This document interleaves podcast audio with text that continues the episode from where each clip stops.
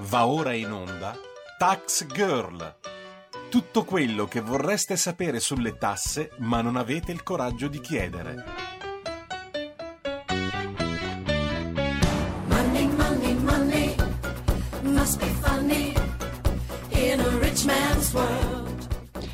Buongiorno e buon sabato mattina, io sono Giorgia Paccione di Bello e questo è Tax Girl, appuntamento settimanale con il fisco di radio RPL. Beh, allora, settimana che ha visto come protagonista indiscussa la riforma fiscale, infatti il documento che poi andrà a guidare il governo verso la meta finale ha ricevuto il primo via libera eh, dalla Commissione Finanze di Camera e Senato il 30 giugno, quindi proprio qualche giorno eh, fa. Questo documento rappresenterà dunque, come vi dicevo, un faro da seguire in vista della legge delega sulla riforma fiscale che dovrà appunto avere il via libera del Consiglio dei Ministri entro il 31 luglio, data tra l'altro eh, incatenata e quindi fissata proprio dal PNRR, che ricordiamo essere quel documento, eh, Piano Nazionale Ripresa e Resilienza, ehm, che eh, va a catalizzare i soldi che arrivano dall'Unione eh, Europea. L'obiettivo, eh, quindi, era stato già accennato anche nel corso della scorsa puntata. L'obiettivo primario è quello di alleggerire la pressione fiscale, soprattutto sul ceto medio. Eh, tra l'altro vi leggo eh, un virgolettato di Luigi Marattini di Italia Viva che è proprio il presidente della Commissione Finanze alla Camera ehm, che vi ricordo in queste commissioni Finanza, Camera e Senato si sono svolte poi anche tutte le varie audizioni delle varie parti sociali in merito proprio a eh, le riforme fiscali. E quindi si sono sentite, eh, abbiamo i sindacati, eh, con, l'Istat, insomma i vari gruppi politici su e loro hanno appunto esposto quale sarebbe dovuta essere la loro idea di riforma eh, fiscale. Quindi appunto Luigi Marattini, Italia Viva e presidente della Commissione Finanza alla Camera, ha dichiarato come, vado a leggere, Grazie al collega presidente della Commissione Finanze di Palazzo Madama, Luigi D'Alfonso, e a tutte le forze politiche, comprese le due che non hanno votato a favore, qui parliamo di Fratelli d'Italia e Leo, eh, per sei mesi di lavoro serio e competente. Il cammino della riforma fiscale è ancora lungo, ma possiamo dire che stasera ha preso il via con il piede giusto e quindi insomma qui abbiamo ehm, insomma, la positività di Italia Viva e di Luigi Marattini. Ma andiamo a vedere i punti eh, fondamentali di questa eh, riforma. Allora, abbiamo, e ve le elenco un po' in modo eh, diciamo abbastanza sintetico perché poi le andremo a parlare anche meglio con il nostro ospite eh, della prima parte. Abbiamo quindi tagliare l'IRPEF nella fascia di reddito che va dai 28 ai 55 mila euro, che è quella che viene considerata come classe media. Poi abbiamo la tassazione green, che insomma non è una novità, è un po' un mantra anche di tutti questi ultimi anni poi abbiamo la revisione delle varie tasse sulle aziende e lavoratori autonomi, ovviamente si parla di un abbassamento della pressione fiscale soprattutto sul lavoro, il calo aliquota IVA, eh, redditi finanziari che attualmente sono tassati al 26%, si vorrebbe abbassare la tassazione al 23% e lato evasione, allora apriamo il capitolo perché Sembra esserci un accordo su quello che riguarda la rottamazione delle cartelle, che quindi la rottamazione permette poi la rateizzazione dell'imposta dovuta senza sanzioni e interesse. Su questo sembrerebbe che ci sia diciamo, un accordo tra tutte le varie parti eh, politiche.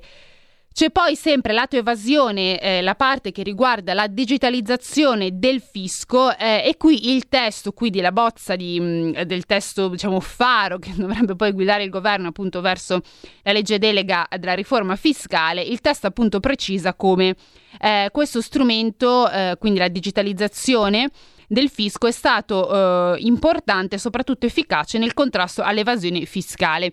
E qui mi vengono in mente diversi in sostanza strumenti che sono stati introdotti e usati in questo anno soprattutto dal punto di vista tecnologico che poi andremo anche a chiedere effettivamente al nostro interlocutore se hanno veramente dato una mano all'evasione oppure è stato solo diciamo un qualcosa di palliativo. Penso per esempio alla fattura elettronica Dopodiché c'è il modificare il processo di riscossione, che detto così è un po', un, diciamo, un po vago, sono, eh, bisognerebbe entrare nel merito, anche perché se ci avete seguito in due puntate fa, noi abbiamo parlato eh, proprio con un commercialista eh, di questo processo, insomma anche di riscossione e non solo, e ehm, soprattutto come eh, degli obiettivi che vengono dati all'Agenzia delle Entrate, insomma anche qui bisognerebbe un attimo capire come poi vuole essere snocciolato il tutto e articolato per bene. Restano però alcuni nodi da sciogliere. Ci sono infatti alcuni punti che, ehm, le par- dove le parti politiche non riescono a trovare un accordo fra di loro. E eh, tra questi abbiamo diciamo, l'uno, eh, diciamo, l'uno l'antitesi dell'altro. Perché da una parte abbiamo la flat tax per le partite IVA, che ovviamente è voluto più dal tutto il mondo eh, diciamo, della destra. E eh, qui abbiamo che le commissioni finanze di Camera e Senato ritengono, e vado eh, leggo eh, proprio il virgolettato, opportuno che il sistema fiscale italiano conservi un regime agevolato e semplificato per le piccolissime imprese e i lavoratori autonomi a un livello di fatturato di 65.000 euro l'anno e l'aliquota po- proporzionale al 15% tranne per i primi 5 anni ad un'aliquota del 5%. Quindi i primi 5 anni 5%, poi dopo sale al 15%, perché appunto ha un fatturato di 65.000 euro. Ovviamente qua ci sono però delle criticità perché si dice, vabbè, ma nel caso in cui eh, si supera la soglia massima dei ricavi e dei compensi annuali, eh, quindi quella di 65.000, mh, mm, per l'accesso e il mantenimento del regime agevolato, il contribuente si dice che potrebbe transitare bruscamente, soprattutto per l'anno successivo, al regime ordinario IRPEF e quindi di conseguenza puoi pagare un salasso. Eh, accanto a questo, e quindi su questo tema non si trova un accordo, e accanto a questo c'è invece una proposta più, se vogliamo dire, lato della sinistra, che ovviamente è la classica introduzione della uh, patrimoniale. Anche qui ovviamente eh, c'è uno spaccamento perché abbiamo la sinistra che punta più su una patrimoniale, mentre appunto la destra che non vorrebbe introdurre questo, eh, ulteriore genere di eh, tassazioni. Insomma, anche un po' un dualismo che però si è eh, ripetuto ormai, si, si, ripete ormai insomma eh, da anni, soprattutto sul tema della insomma, patrimoniale. Abbiamo visto che ci sono stati anche diversi esponenti eh, di gruppi politici che l'hanno tentata di inserire anche in emendamenti, nei vari decreti, insomma, anche quando c'era Conte e non, però insomma non ci sono riusciti. Ma vi voglio leggere anche eh, l'opinione del Consiglio nazionale dei dottori commercialisti, perché ovviamente i commercialisti sono quei professionisti che vanno a lavorare poi sul campo effettivamente con il fisco e quindi hanno una visione proprio pratica, no? Allora, ehm, i commercialisti dicono che il documento conclusivo approvato dalla Commissione Finanze di Camera e Senato al termine dell'indagine conoscitiva sulla riforma fiscale è sicuramente una buona base di partenza per il lavoro che attende nelle prossime settimane il governo. Il Parlamento e la Commissione tecnica, nelle prossime settimane il governo, il Parlamento e la Commissione tecnica di nomina governativa. Secondo il Presidente del Consiglio nazionale dei commercialisti Massimo Miani, inoltre, ehm, le linee guida fissate dal testo appena approvato coincidono in gran parte con le priorità che avevamo indicato nei giorni scorsi nel nostro manifesto per la riforma fiscale, tra le quali figurano la richiesta dell'abrogazione dell'IRAP, il ripristino dell'equità orizzontale e verticale dell'IRPEF, l'avvicinamento tra bilancio civilistico e fisca- fiscale ed ancora una riscossione più efficace e meno costosa. La codificazione tributaria, andiamo avanti, e l'elevazione al rango costituzionale dei principi fondamentali nello statuto del contribuente. Un rapporto fisco-contribuenti più eh, equilibrato e un sistema sanzionatorio più proporzionale. Quindi, insomma, Secondo i commercialisti, gran parte delle loro richieste sono state accolte almeno in questo documento eh, di bozza. Voglio però leggervi eh, una nota stonata, secondo appunto Misiani, che loro dicono esprimo, esprimo rammarico per l'assenza nella parte dedicata agli incentivi alle aggregazioni di attività di minore dimensioni e soprattutto lui dice anche il tema del catasto, nel momento accantonato non potrà essere del tutto trascurato perché impatta su tutta la fiscalità immobiliare ed è quindi decisivo per il paese. Quindi diciamo eh, che i commercialisti non dicono eh, tutto diciamo negativo, ci sono molti aspetti positivi come vi ho sottolineato in questo testo eh, faro per il governo della riforma fiscale e poi giustamente ci sono anche alcune criticità evidenziate. Ma abbiamo con noi come primo ospite, io devo dire che sono anche molto contenta che sia con noi in diretta Antonio Misiani eh, che è stato viceministro dell'economia e delle finanze del governo Conte e adesso senatore del Partito Democratico. Buongiorno. Buongiorno, buongiorno a voi, grazie per l'invito. Allora, io partirei subito ehm, con appunto il tema della riforma eh, fiscale, perché qualche giorno fa, come ho iniziato a spiegare insomma agli ascoltatori, è stato appunto approvato questo testo faro per il governo in commissione bilancio ehm, Camera eh, e Senato e il mantra è soprattutto quello di andare ad abbassare le tasse sul ceto medio e su questo c'è l'accordo eh, di tutte le parti politiche. Io però mi ricordo che la Corte dei Conti in un suo documento di qualche mese fa aveva però eh, sottolineato come questo abbassamento della pressione fiscale, soprattutto per il ceto medio, avrebbe però avuto delle ripercussioni negative su altri aspetti loro avevano per esempio evidenziato come si sarebbe potuto poi pensare l'aumento dell'IVA, insomma, o poi di altre, eh, oppure su altri eh, aspetti. E io le chiedo come vede lei, e sopra- questo è dovuto, ehm, appunto la Corte dei Conti diceva, a causa della pandemia, quindi uno strascico economico a causa della pandemia. Quindi le volevo chiedere lei cosa ne pensa um, di questo aspetto e soprattutto se effettivamente c'è il rischio, magari non adesso, ma tra qualche anno. Ma guardi, è chiaro che eh, la riforma fiscale, che è una delle principali riforme previste dal Piano Nazionale per la ripresa e la resilienza, si colloca in un momento molto particolare della storia del Paese. Noi usciamo dalla pandemia con un debito pubblico vicino al 160% del PIL, era il 135 prima dell'emergenza sanitaria e naturalmente eh, questo debito dobbiamo iniziare progressivamente a ridurlo. La strada maestra per ridurlo è tornare a crescere e crescere in modo robusto, eh, però non penso che il Paese non si possa permettere riforme fiscali straordinariamente generose in termini di abbattimento della, della, pressione fiscale. Dobbiamo fare delle scelte e io credo che il documento approvato dalle commissioni finanze della Camera e del Senato, che è il primo passo e la base uh-huh. per varare la legge delega, vada nella giusta direzione. Indica una priorità, il taglio dell'IRPEF, il taglio dell'IRPEF in particolare al ceto medio ai contribuenti del cosiddetto terzo scaglione da 28.000 a 55.000 euro di imponibile che oggi sono molto penalizzati perché hanno un salto di aliquota dal 27 al 38%. Insomma, tutti i soggetti che sono stati auditi dalle commissioni hanno indicato quella come eh, la parte dei contribuenti eh, a cui bisogna guardare per primi nell'ipotesi di una riduzione dell'IRPE, che sono 7 milioni di contribuenti, quindi non parliamo di un ammontare eh, limitato di persone. Eh, il documento complessivamente va nella direzione giusta, va nella direzione giusta per quanto riguarda la riforma dell'IRPEF, ci sono eh, molte proposte anche del Partito Democratico che sono state raccolte sulla tassazione delle imprese, sulla tassazione ambientale. Noi avevamo presentato una proposta eh, sulla tassazione agevolata del secondo percettore, cioè del secondo componente della famiglia, mm eh, che nel momento in cui entra nel mondo del lavoro eh, comporterebbe la, oggi la perdita della detrazione per coniuge a carico, secondo la nostra proposta quella detrazione invece va mantenuta e trasformata in un credito d'imposta e questa proposta è stata accolta ed è compresa nel documento delle commissioni, ci sono altre proposte di altre forze politiche perché naturalmente il documento deve tenere conto che eh, la coalizione che sostiene il Presidente Draghi è molto ampia. Ecco, però credo che aver trovato un punto di incontro ricco di proposte sia un passo molto importante e non era scontato in partenza.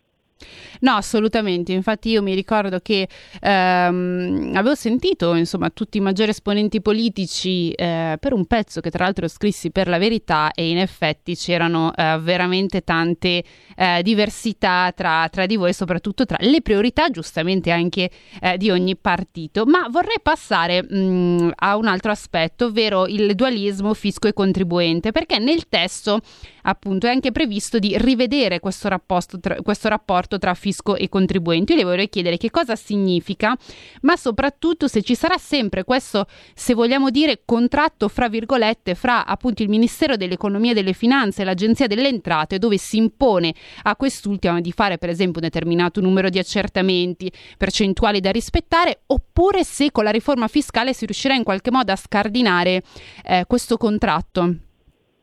Ma guardi che ci sia un rapporto convenzionale, di convenzione tra Ministero dell'Economia e Agenzia delle Entrate, io credo che sia un atto di trasparenza. L'Agenzia delle Entrate è un organismo che deve ricevere indirizzi dal Ministero dell'Economia e gli indirizzi naturalmente devono poter comprendere anche degli obiettivi, degli obiettivi di lavoro che nel caso dell'Agenzia delle Entrate possono essere gli accertamenti ma possono essere come sono anche obiettivi di semplificazione del sistema e di miglioramento del rapporto con i contribuenti. Quanto al documento delle commissioni affronta questo tema con due proposte rilevanti Mhm.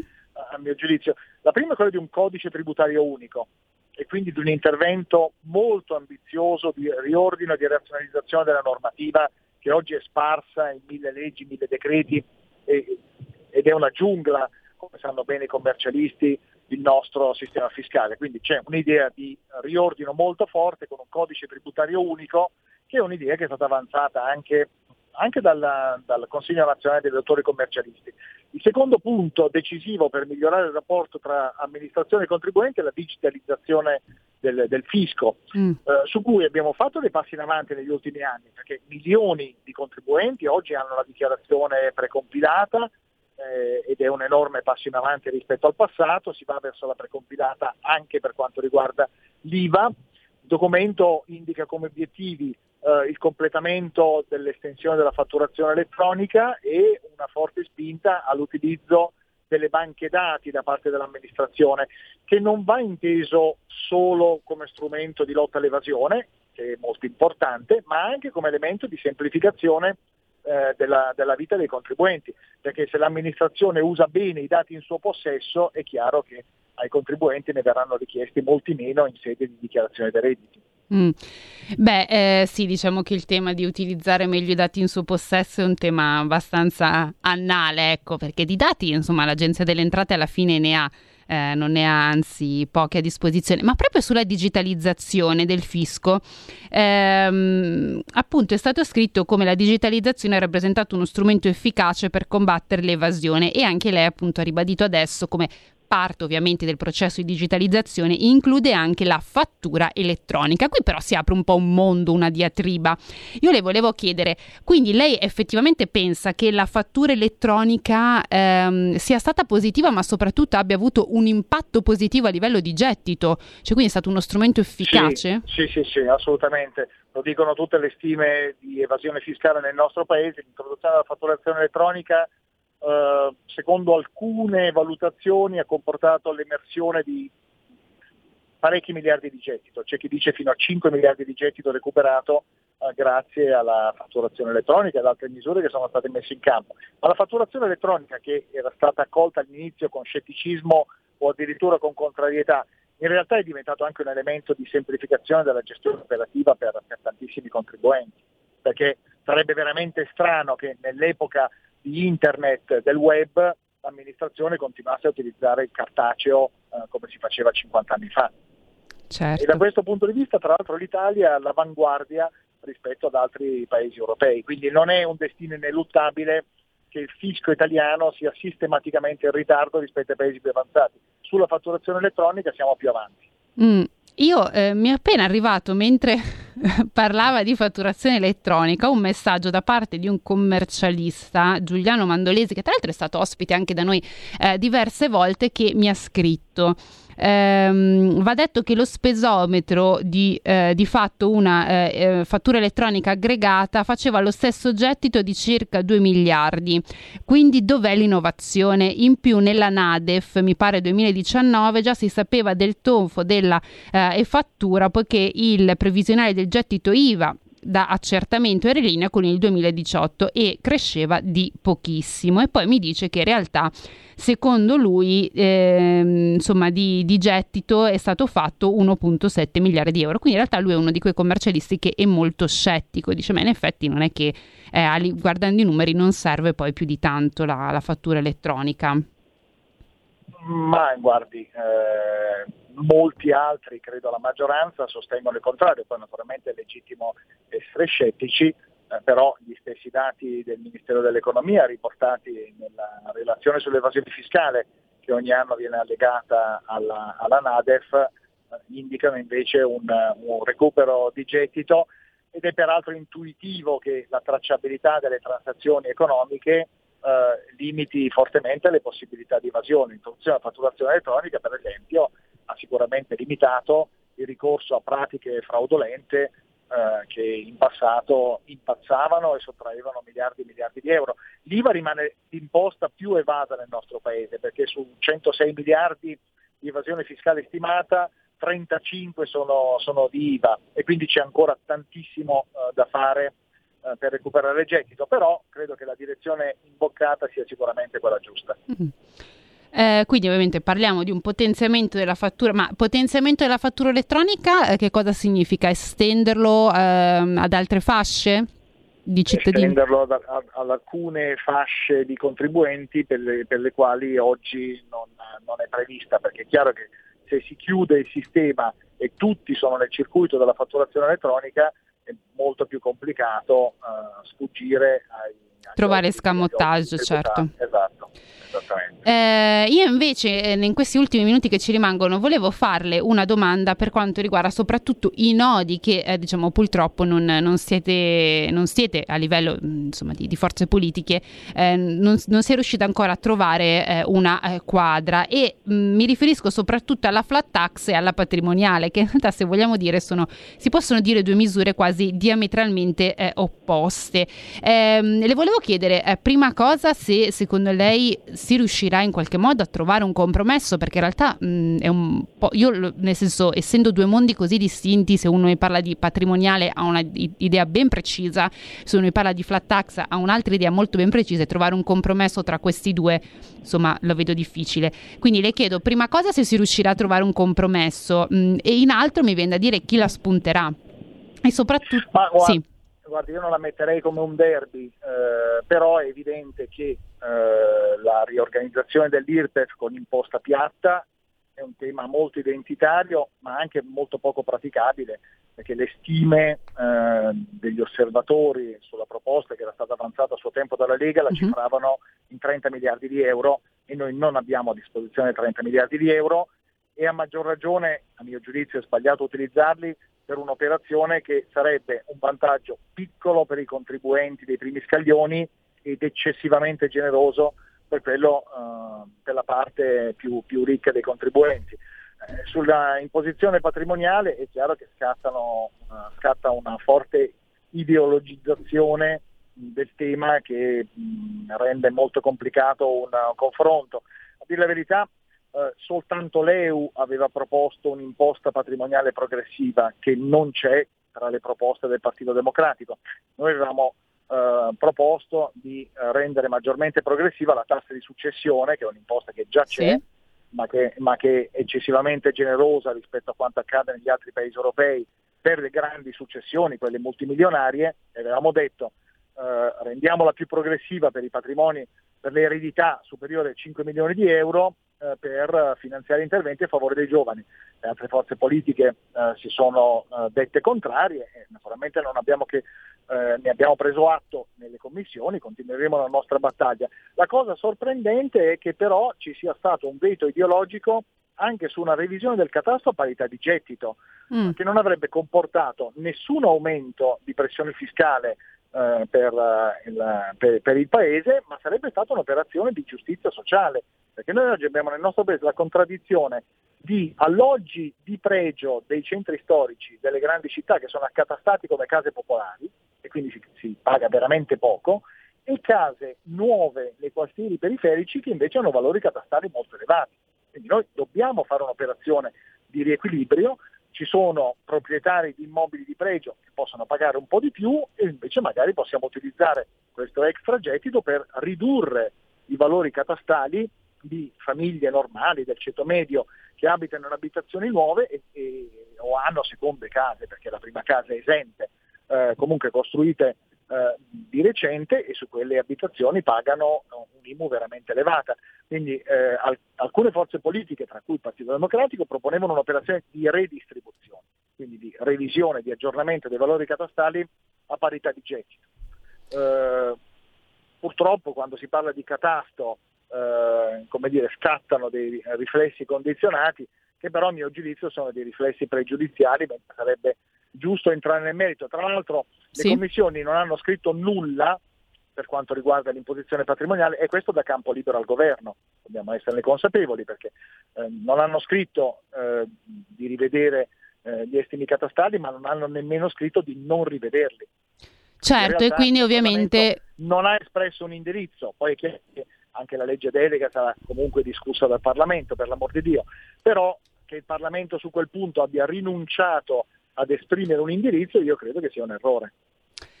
Eh, allora, diciamo che di temi ce ne sarebbero ancora molti da eh, trattare, eh, vorrei dilungarmi ancora, ma purtroppo dalla regia mi fanno segni che dobbiamo chiudere. Io quindi ringrazio ancora, magari eh, vediamo se ci sarà il tempo un'altra volta, perché tanto ormai il tema della riforma fiscale, diciamo che fino quest'estate ci farà compagnia di eh, ritornare a parlare con Antonio appunto Misiani, che ricordiamo essere stato viceministro dell'economia e delle finanze del governo Conte, adesso ovviamente senatore del PD eh, del Partito Democratico. Quindi grazie ancora e io la rinvito insomma una- per un- in una prossima puntata. Eh, quindi lo ringraziamo ancora. Noi ci sentiamo tra pochissimo. Adesso eh, spazio pubblicitario e canzone. A dopo.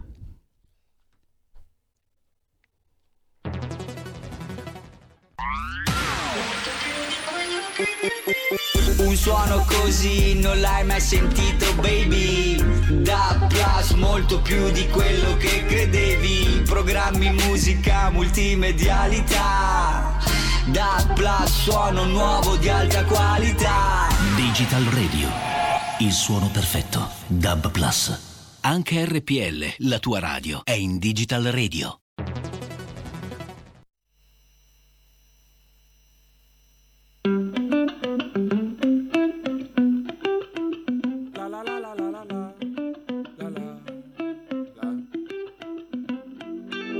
E ieri ho fatto un sogno e c'eri dentro anche te. eh.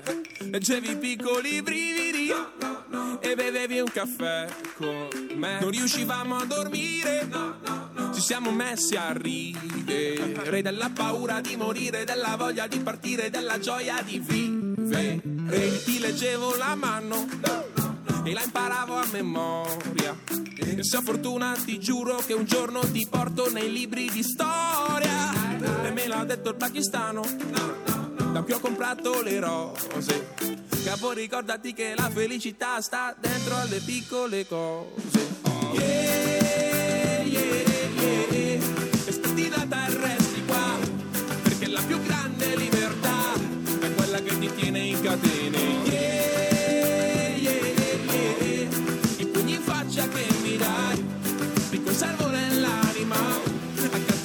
voglio bene. Ieri mi sono svegliato, erano circa le tre. Quando il telefono non ha squillato, io l'ho capito che eri te. Hai detto, impara a vivere da solo, ma solo ci sapevo stare. La mia solitudine era un mondo magico che io ti volevo mostrare. Che bello quando balli con quegli occhi gelidi. Mi piace se ti muovi come fanno i lemuri. Sono l'ultimo dei tuoi pensieri, tu mi eviti. Ma gli ultimi saranno i primi come Steven Bradbury. Tu sei la sfida finale di ci scasso. Io ci provo a capirti e non capisco un cazzo. Guarda che notte c'è la luna piena. E ti citiamo solo perché mi fai pena. Yeah,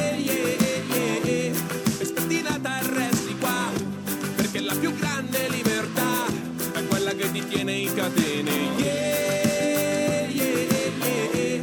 I pugni in faccia che mi dai, ti conservo nell'anima. Accanto a tutti ti voglio bene. Perché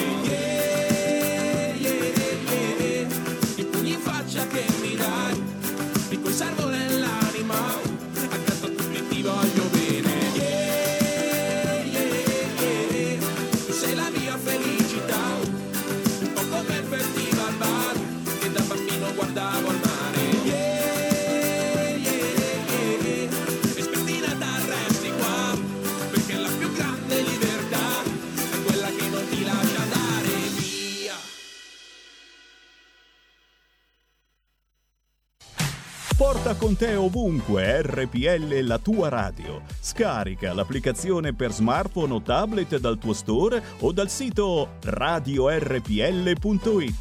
Cosa aspetti?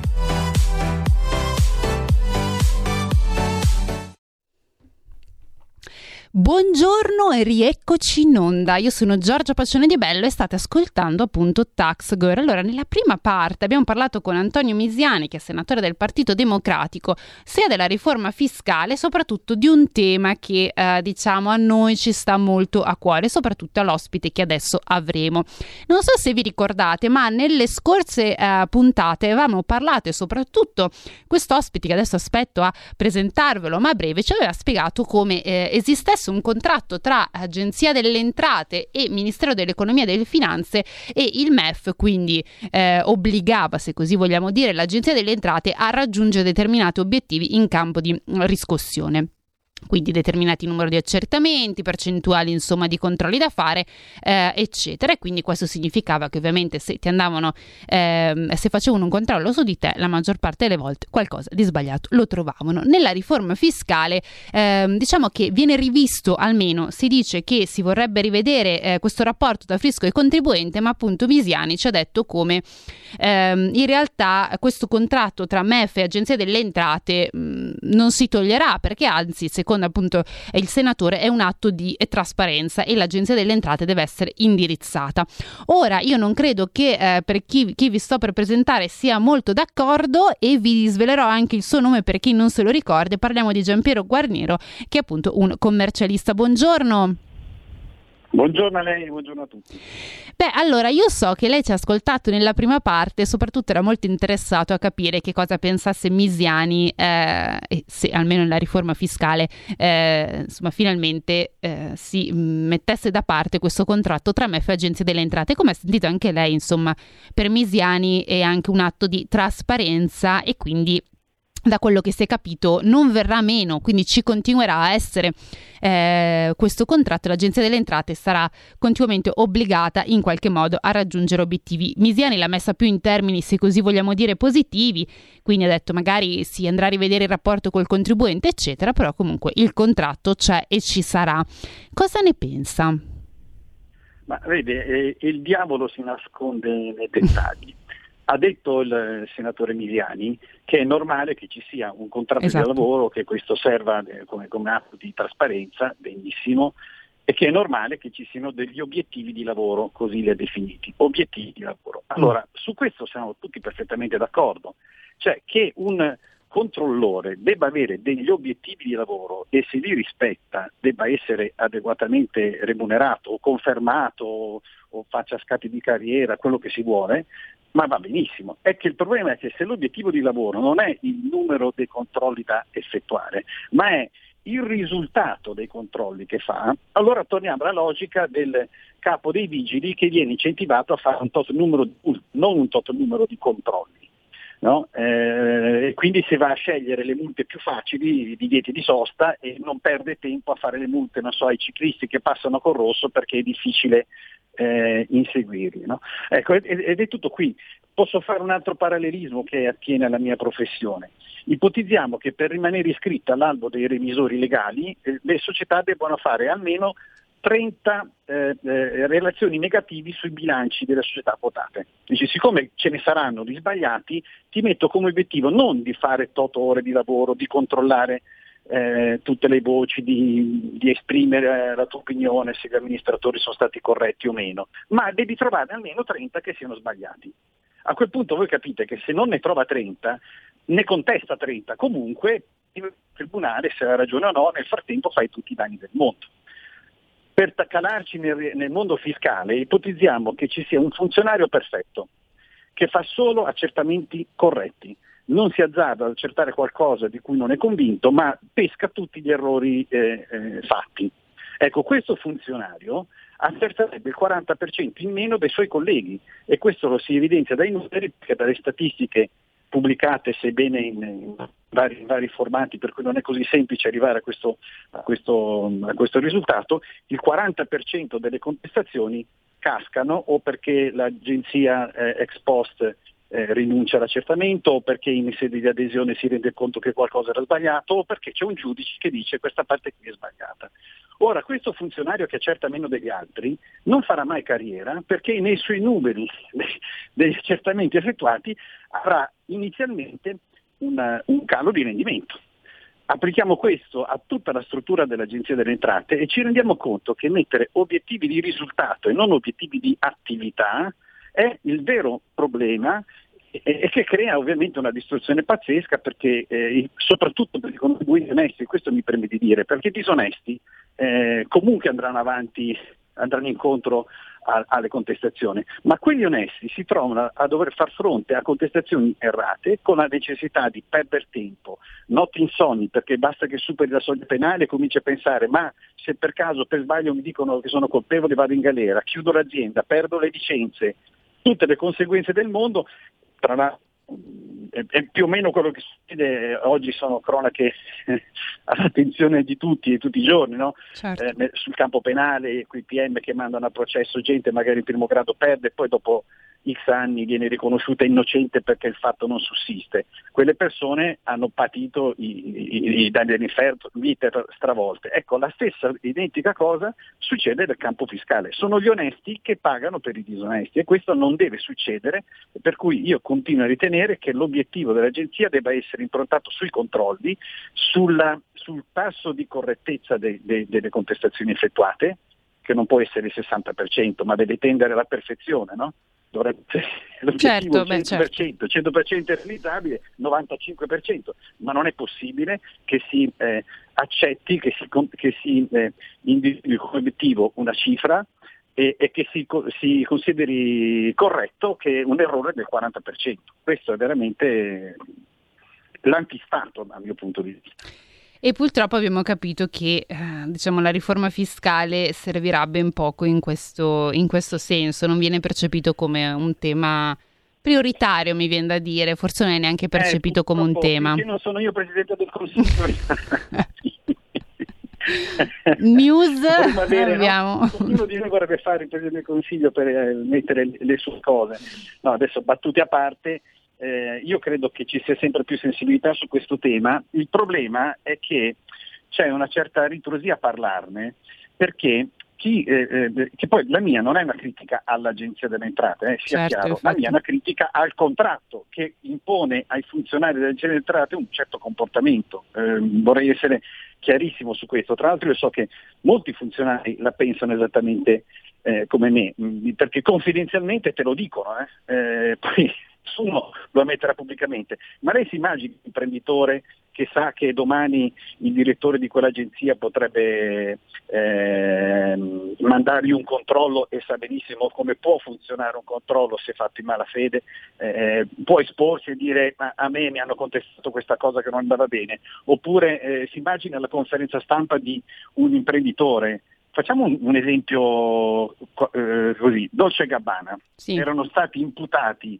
di evasione fiscale con tanto di processo penale a loro carico, poi vengono assolti, ma voi ve immaginate Dolce Gabbana che fanno la conferenza stampa per dire siamo stati assolti, quei cattivoni dei PM ci hanno, ci ci hanno ingiustamente imputato. Ovviamente non lo fanno perché tieni i nemici e a quel punto puoi immaginarti, no? non Certo. che succeda, ma puoi immaginarti che poi sei nel, nel mirino del soggetto di turno e che sta lì ad ascoltare ogni tua minima mossa per cercare di contestarti di nuovo, giustamente o ingiustamente, qualcos'altro. Quindi c'è il timore no, di affrontare l'argomento da- da- proprio da parte di chi lo subisce, perché ripeto, agli evasori questa- questo giochino sta benissimo, è ai corretti che, che fa molto male.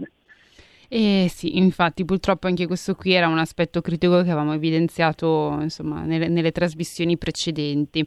Ma cambiando leggermente tema, in realtà restiamo sempre sul filone poi della riforma fiscale, io so che invece un'idea ben precisa sul, ehm, sull'attuale sistema fiscale progressivo e so che non è neanche molto positiva.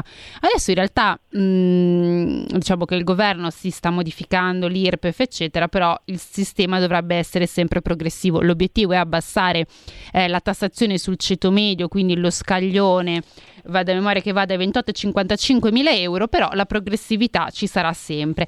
Qual è la sua idea sulla progressività attuale, soprattutto anche mh, se ha una sua opinione su ehm, questa, appunto, questo mantra che seguono su ridurre la tassazione per il ceto medio?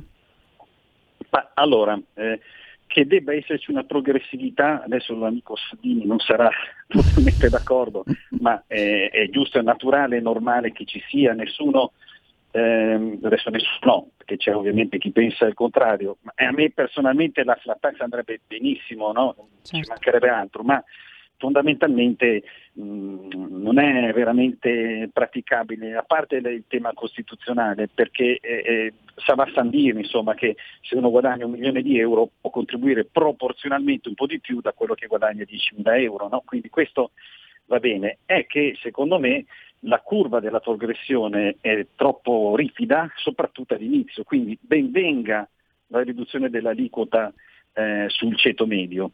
È che secondo me eh, è molto ideologizzato il tema e si pensa però quelli che guadagnano più di 75 mila euro possono ben tenersi il 43%, ma fate un po' mente locale a chi guadagna e dichiara, perché attenzione il tema non riguarda l'evasore, eh, riguarda chi dichiara, che sia imprenditore, lavoratore autonomo, dipendente, riguarda quei soggetti, cioè gli onesti diciamo o i non scorretti del fisco. Uno che guadagna 100.000 euro dice, beh, sono quasi 10.000 euro al mese, è una bella cifra, posso fare una bella vita. Poi dopo le tasse scopri che te ne rimangono 57.000, che è un po' diverso da averne 100.000. No? Ecco, allora eh, ehm, il 43% eh, secondo me andrebbe riservato a, a- a chi supera una soglia un po' più elevata dei, dei, dei 75.000 euro di, di- di oggi.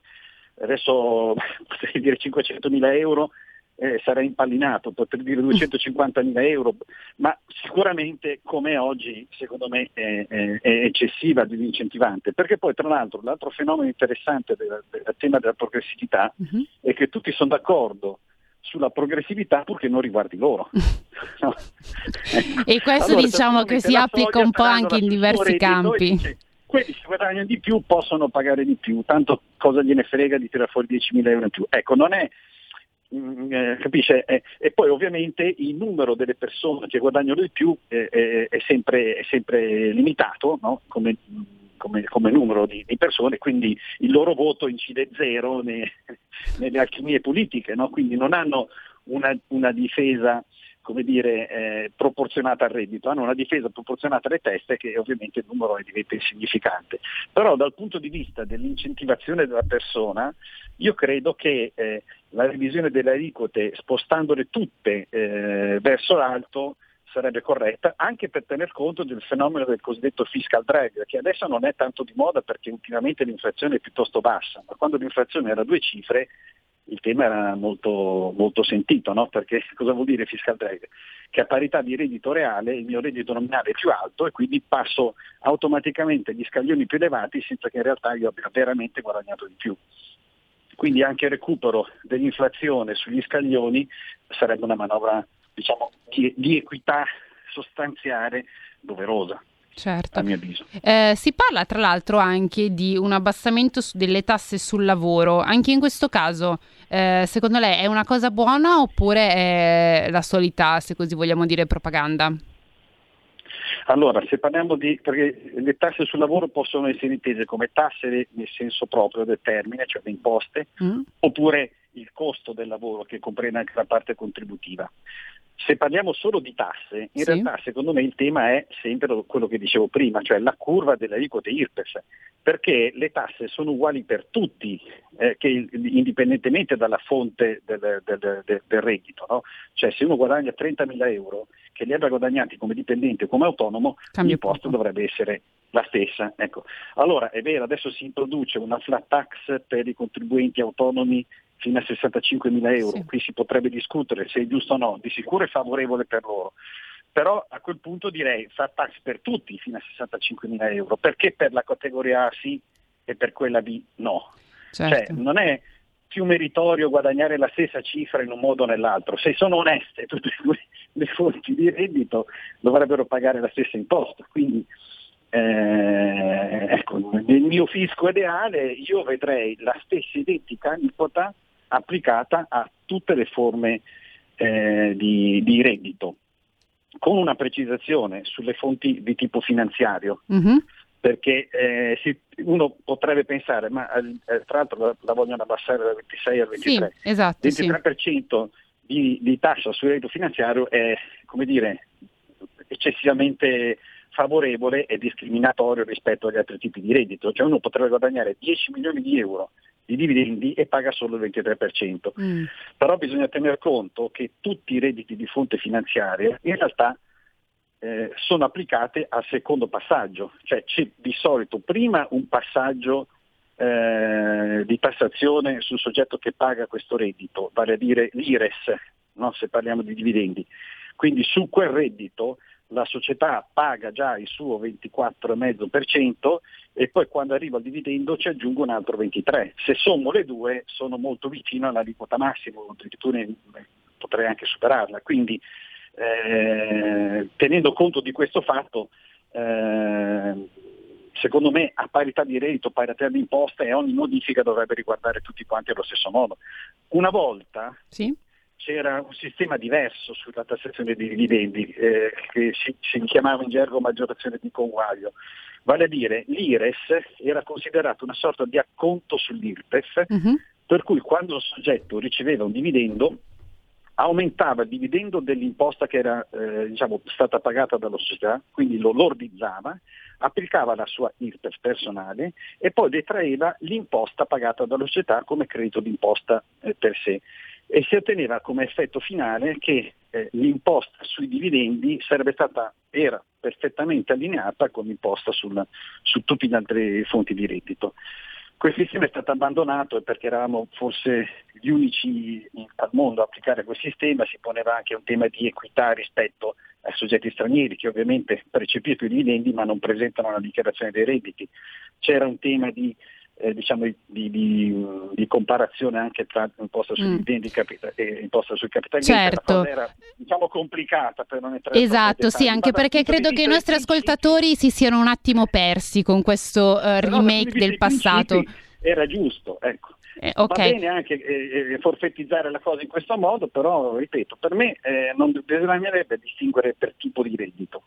Pari certo, reddito, pari imposta, fine. assolutamente. Ma le volevo chiedere... questo semplifica, fra l'altro. Esatto, le volevo chiedere tra l'altro eh, un tema dove invece soprattutto il Consiglio nazionale dei commercialisti eh, ha detto insomma di essere abbastanza rammaricato perché nella riforma eh, fiscale, almeno insomma in questo testo che poi è il faro appunto guida del governo, non si parla del tema del catasto. Lo stesso Misiani ha detto che in realtà insomma si erano fatte le proposte, poi dopo in modo ideologico meno, insomma poi qui bisogna sentire anche entrambe le campane, ehm, è stato assolutamente eh, bocciato. Io volevo capire da lei se secondo lei il tema del catasto, che tra l'altro una riformina forse la dovremmo anche fare, è stato un errore non introdurlo in questa riforma eh, fiscale eh, oppure eh, insomma si può anche far meno e si può trattare in un secondo momento. Allora, diciamo che eh, ci sono due temi secondo me qui sottostanti. Uno è il concetto della parità di gettito. Riforma ma gettito deve essere uguale a prima. E a questo diciamo che fondamentalmente nessuno ci crede. Mm. Nessuno che è destinatario del provvedimento è convinto che poi alla fine il gettito sarà veramente pari, no? dice parità di gettito, ma che guarda caso il mio è aumentato, eh, a chi è che l'avranno diminuito? Non lo so. Quindi c'è questo timore che adesso non si può dire quanto sia fondato o no, perché o si fa o non si fa, finché non si fa non si può sapere se questo timore è fondato, ma con l'esperienza del passato ogni volta che si parla di parità di gettito lo Stato non ci rimette mai, cioè l'erario non ci rimette mai, il contribuente delle volte ci rimette. Ma eh, il secondo tema, secondo me, è che l'esempio che ha fatto il senatore Misiani non è calzante, perché se ci sono questi casi in cui immobili in centro sono, sono attualmente accatastati come case popolari, diciamo Sì, così, sì. ma nessuno vieta al catasto di rivedere il sassamento. Cioè questo il catasto lo può fare sempre, in ogni istante. Non serve una legge nazionale di riforma delle rendite catastali per dire adesso prendo quell'immobile e, e lo ricatastizzo. Ma il suo- dovrebbe essere anzi il suo mestiere normale, perché no- non serve una riforma per quello. La riforma può servire per un'altra ragione, eh, per allineare formalmente i redditi diciamo, effettivamente ritraibili dagli immobili con gli affitti rispetto a quello catastale, che è ovviamente molto più basso. Però la- quello che poi si teme è che se si dice che la, la mia casa, dalla mia casa potrei avere un reddito di 10.000 euro, quello diventa reddito catastale, a quel punto poi in qualche modo me lo tassano. Eh, certo. Sì, veramente. sì, sì. Allora, più è basso questo, più sto tranquillo. Esatto, sì, No. che è un po' il pensiero di tutti. Quindi è il timore di quello che può succedere, non è la riforma in sé. E poi ripeto, se c'è un tassamento da rivedere, il catasto, Il catasto eh, lo anzi, può È il fare. suo dovere di farlo. Eh, Chissà certo. perché non lo fa, chiediamolo al catasto. Amico catasto, perché non lo fai? Dici il motivo. Io non lo so. Va bene, va bene, va bene. Allora il tempo a nostra disposizione purtroppo anche eh, in questa seconda parte è finito. Quando ci si diverti il tempo vola. Allora io ringrazio ancora una volta il nostro ospite Giampiero Guarniero, commercialista, che sicuramente reinviteremo eh, perché il tema del fisco ormai eh, insomma non ci abbandonerà mai. Quindi grazie, soprattutto buon weekend a Giampiero Guarniero. Ehm, Grazie, grazie a tutti voi. Io allora, visto che siamo arrivati, ormai stiamo anche sforando il tempo, eh, io vi saluto e vi auguro un buon weekend. Noi ci sentiamo e vediamo, insomma, come vi pare, settimana prossima, sabato prossimo, con un'altra puntata. Ciao e buona giornata. Avete ascoltato Tax Girl.